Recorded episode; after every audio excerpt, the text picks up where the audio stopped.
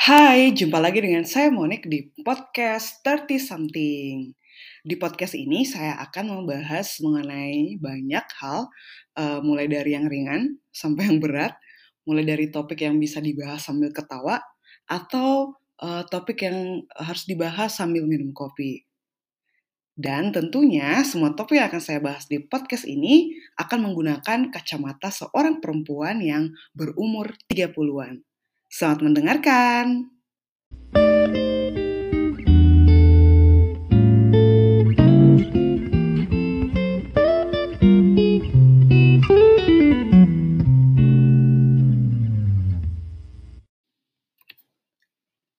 Di penghujung episode untuk uh, season ini, saya akan membahas tentang menjadi perempuan yang berdaya. Bagi saya menjadi perempuan yang berdaya adalah menjadi perempuan yang memiliki kesadaran tentang dirinya sendiri. Perempuan yang berpikir dan bertindak atas kesadaran yang utuh. Dan uh, ini yang paling susah ya.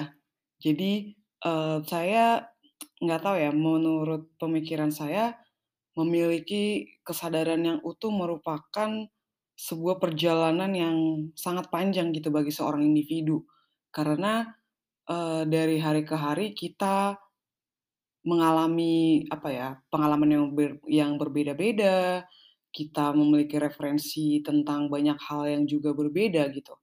Dan kesadaran itu bagi saya itu merupakan, uh, jadi bukan sebuah tujuan ya, tapi proses yang, uh, selalu akan terjadi dan apa ya, mmm, sampai dia utuh gitu Tapi keutuhan itu tidak bisa dideskripsikan seperti apa gitu loh.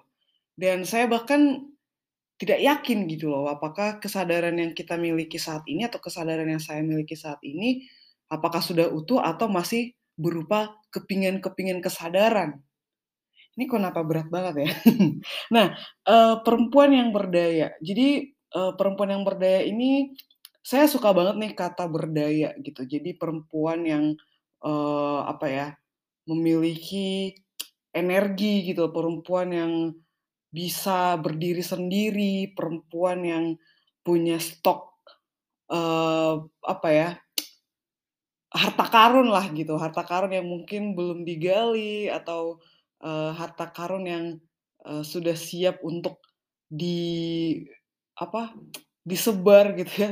Jadi seperti sinar ilahi di dalam diri, eee, para perempuan, seperti itu. Nah, bagaimana sih kita perempuan itu bisa menjadi perempuan yang berdaya? Nah, apakah saya sudah berdaya? Apakah saya sudah menjadi perempuan yang utuh, memiliki kesadaran yang utuh? Hal pertama yang mungkin bisa kita lakukan adalah, uh, berpikir untuk diri sendiri. Dan memang tidak mudah ya untuk dilakukan gitu. Apalagi misalnya seumur hidup kita, kita dikondisikan untuk, uh, memikirkan perasaan orang lain, atau menjaga, uh, kestabilan society dengan mengorbankan diri sendiri misalnya ya. Jadi, uh, memang tidak mudah sih. Dan, uh, kita bisa melakukannya dengan, uh, apa cara yang cara yang simpel gitu ya. Berat banget. Misalnya kita bisa mulai, uh, bisa berpikir untuk memutuskan hal-hal yang sederhana yang yang, uh, apa, kita hadapi dalam kehidupan sehari-hari gitu. Sesederhana misalnya memutuskan mau makan apa. Atau mau makan di mana bagi yang, berkencan atau yang mau makan dengan sahabat atau dengan keluarga gitu. Karena, eee, pasti teman-teman pendengar itu familiar ya, saya juga bahwa, eee, tentang menu yang akan dimakan atau makan di mana itu bisa menjadi, su salah satu sumber dari perselisihan atau perdebatan yang tidak henti-henti ya gitu ya. Jadi saking sulitnya mau makan apa dan di mana, kadang itu ended up nggak makan apa-apa gitu kan. Nah, eee, di dalam buku The Moment of Life yang ditulis oleh Melinda Gates, itu, eee, saya menemukan banyak cerita mengharukan mengenai perem-perempuan yang perempuan-perempuan yang bangkit dari keterpurukan situasi yang disebabkan oleh orang lain. Dalam hal ini oleh laki-laki atau sistem budaya yang sangat, eee, patriarkis. Saya melihat bagaimana perempuan memandang pentingnya pendidikan dalam mengubah nasib, eee, buruk mereka gitu. Perempuan juga diperkenalkan mengenai perencanaan keluarga yang kemudian bisa menyelamatkan nyawa si ibu dan bayi saat melahirkan. Tentang perempuan-perempuan yang memegang kendali ekonomi di dalam keluarganya. Nah, yang saya maksudkan di sini tentang memegang kendali ekonomi itu adalah perempuan yang juga, eee, memiliki kesempatan dan menggunakan kesempatan itu untuk, eee, apa, berdaya secara ekonomi. Jadi tidak menggantungkan dirinya. Jadi mungkin dalam konteks ini perempuan yang, eee, punya penghasilan sendiri gitu ya, dan tidak menggantungkan nasibnya, ataupun makannya gitu ya, eee, kepada orang lain gitu. Dan juga, eee, saya melihat bagaimana perempuan-perempuan muda yang, eee, menolak untuk menikah muda, menikah dini gitu, untuk mencapai cita-cita mereka melalui bersekolah. Nah, jadi, sampai saat ini setelah membaca beberapa buku, setelah, eee, berdiskusi dengan teman-teman saya, setelah melihat bagaimana, pelem perempuan itu dalam kehidupan saya sehari-hari, eee, saya memiliki beberapa konsep gitu mengenai perempuan yang berdaya. Eee, saya mulai ya.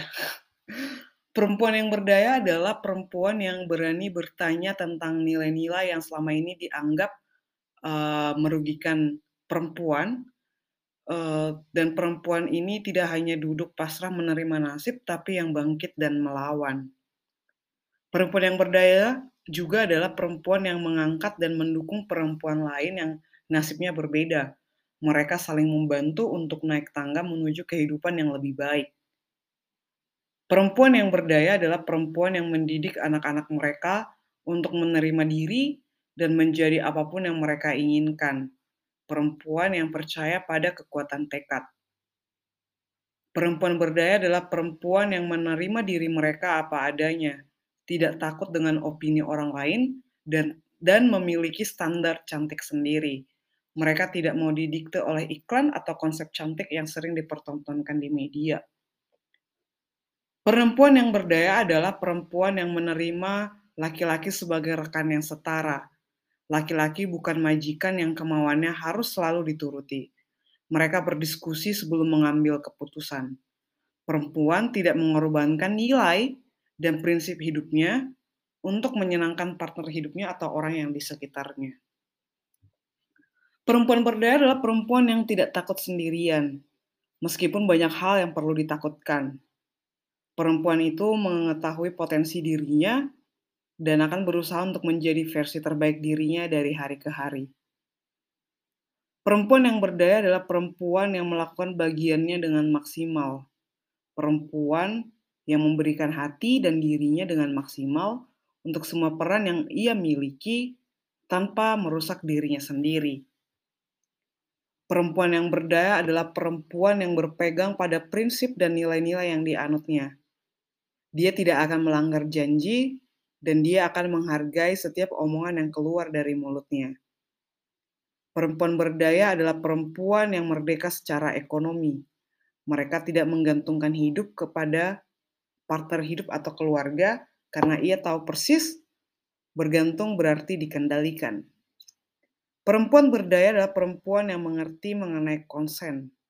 Perempuan yang tidak akan menyentuh ketika tidak diberi izin perempuan yang akan melindungi dirinya daripada predator yang pada kenyataannya akan selalu membayang-bayangi kesehariannya sebagai perempuan. Menjadi perempuan berdaya itu uh, bagi saya juga adalah sebuah proses yang panjang ya gitu. eee, perempuan yang berdaya itu bukan perempuan yang lahir dalam semalam gitu kan. Tapi menurut saya perempuan yang berdaya itu adalah perempuan yang berproses dan perempuan, eee, yang sadar akan proses itu. Eee, saya nggak tahu ya, saya menger saya ya setiap perempuan itu punya mimpi masing-masing gitu. Setiap perempuan itu punya masalah hidup yang menurut saya unik dan, eee, at some point mungkin berguna untuk membentuk, eee, pribadi perempuan itu menjadi pribadi yang lebih kuat gitu. Tapi di satu sisi saya juga percaya bahwa untuk menjadi perempuan yang berdaya itu perempuan tidak bisa bekerja sendirian gitu. At some point itu mereka perlu didukung gitu, mereka perlu disemangati, mereka perlu diberi ruang yang aman dan nyaman gitu untuk mereka bertumbuh, untuk, eee, mereka bisa berpikir dengan aman gitu ya, tanpa takut diancam, eee, tanpa takut dikucilkan, tanpa takut di apa, disepelekan gitu. Jadi menurut saya tantangan terbesar untuk menjadi perempuan berdaya itu adalah, eee, kurangnya support gitu. Saya nggak tahu ya, apakah mungkin, eee, dunia yang yang sangat, apa, mengarus utamakan laki-laki ini begitu takut gitu loh dengan, eee, potensi-potensi perempuan yang yang yang sebenarnya sangat luar biasa, tapi harus disembunyikan gitu atau harus ditekan supaya mereka ini tidak muncul atau supaya, eee, apa, zona nyamannya laki-laki patriarkis itu tidak terganggu gitu. Saya juga nggak ngerti, tapi bisa jadi sih gitu. Dan juga untuk para perempuan-perempuan hebat di luar sana, saya yakin banget lah kalian itu mengerjakan banyak hal yang mulia gitu kan, yang yang baik gitu, yang yang bertujuan tidak hanya untuk kepentingan diri kalian gitu. Dan kupikir semangat inilah yang yang bisa kita tularkan ke generasi yang masih muda gitu, yang jauh lebih muda. Untuk anak-anak perempuan kita, untuk, eee, keponakan, untuk adik, untuk sepupu, untuk siapa pun, untuk anak tetangga gitu, bahwa kita bisa menjamin ketika mereka dewasa, mereka bisa, eee, menggali potensi mereka dan bisa menjadi diri mereka gitu. Dan termasuk untuk khususnya untuk anak-anak perempuan kita bah eee, kita mengingatkan mereka, mengingatkan diri kita juga bahwa mereka pun bisa menjadi individu, bisa menjadi perempuan yang berdaya dan menjadi versi terbaik, eee, dari dirinya sendiri gitu. Ini panjang banget ya. Jadi saya, eee, seperti di episode lalu saya sudah membahasnya dan saya tidak henti-hentinya. Jadi mimpi terbesar saya atau dan saya yakin juga mimpi terbesar banyak perempuan adalah, eee, dunia yang jauh lebih baik gitu, dunia yang yang jauh lebih aman, dunia yang mengakomodasi mengakomodir, eee, kepentingan-kepentingan bersama. Dan saya yakin ketika kita memberikan ruang, kita memberikan kesempatan bagi para perempuan, bagi anak-anak perempuan kita untuk berdaya, dia tidak hanya akan memberdayakan dirinya sendiri gitu. Tapi ketika perempuan berdaya, mereka juga akan memberdayakan keluarganya, masyarakatnya, negaranya gitu. Jadi bisa kalian bayangkan ketika perempuan-perempuan itu berdaya, dan saya bisa bayangkan sampai saat ini, bahwa dunia yang kita tempati saat ini itu akan menjadi dunia yang jauh lebih baik. Wow. Mungkin kayak udah cocok untuk ini kali ya, kampanye gitu ya. Ya, jadi saya saya menghayati banget ya untuk, eee, topik kali ini gitu.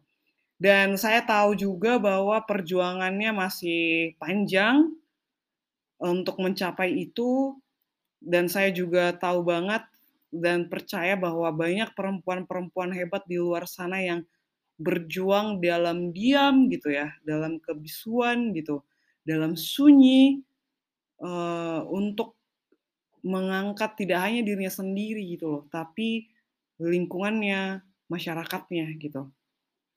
Jadi untuk para perempuan, untuk saudari-saudari perempuan yang mendengarkan podcast ini, eee, ayo kita berusaha untuk menjadi perempuan yang berdaya, kita menyemangati saudari-saudari kita untuk berdaya, kita membantu mereka, mari kita, eee, men-support dengan apa yang kita bisa, gitu. Dan mari juga kita saling berpegangan tangan untuk hidup, untuk dunia yang lebih baik. Kali ini, eee, khotbahnya agak-agak serius dan terlalu menghayati kali ya. Jadi, eee, karena ini adalah penghujung dari season 2 podcast Thirty Something, eee, mudah-mudahan di sepanjang season 2 ini, topik-topik yang saya angkat ini bisa memberikan perspektif baru dan mungkin, eee, semangat gitu juga ya uh, kepada teman-teman yang mendengarkan.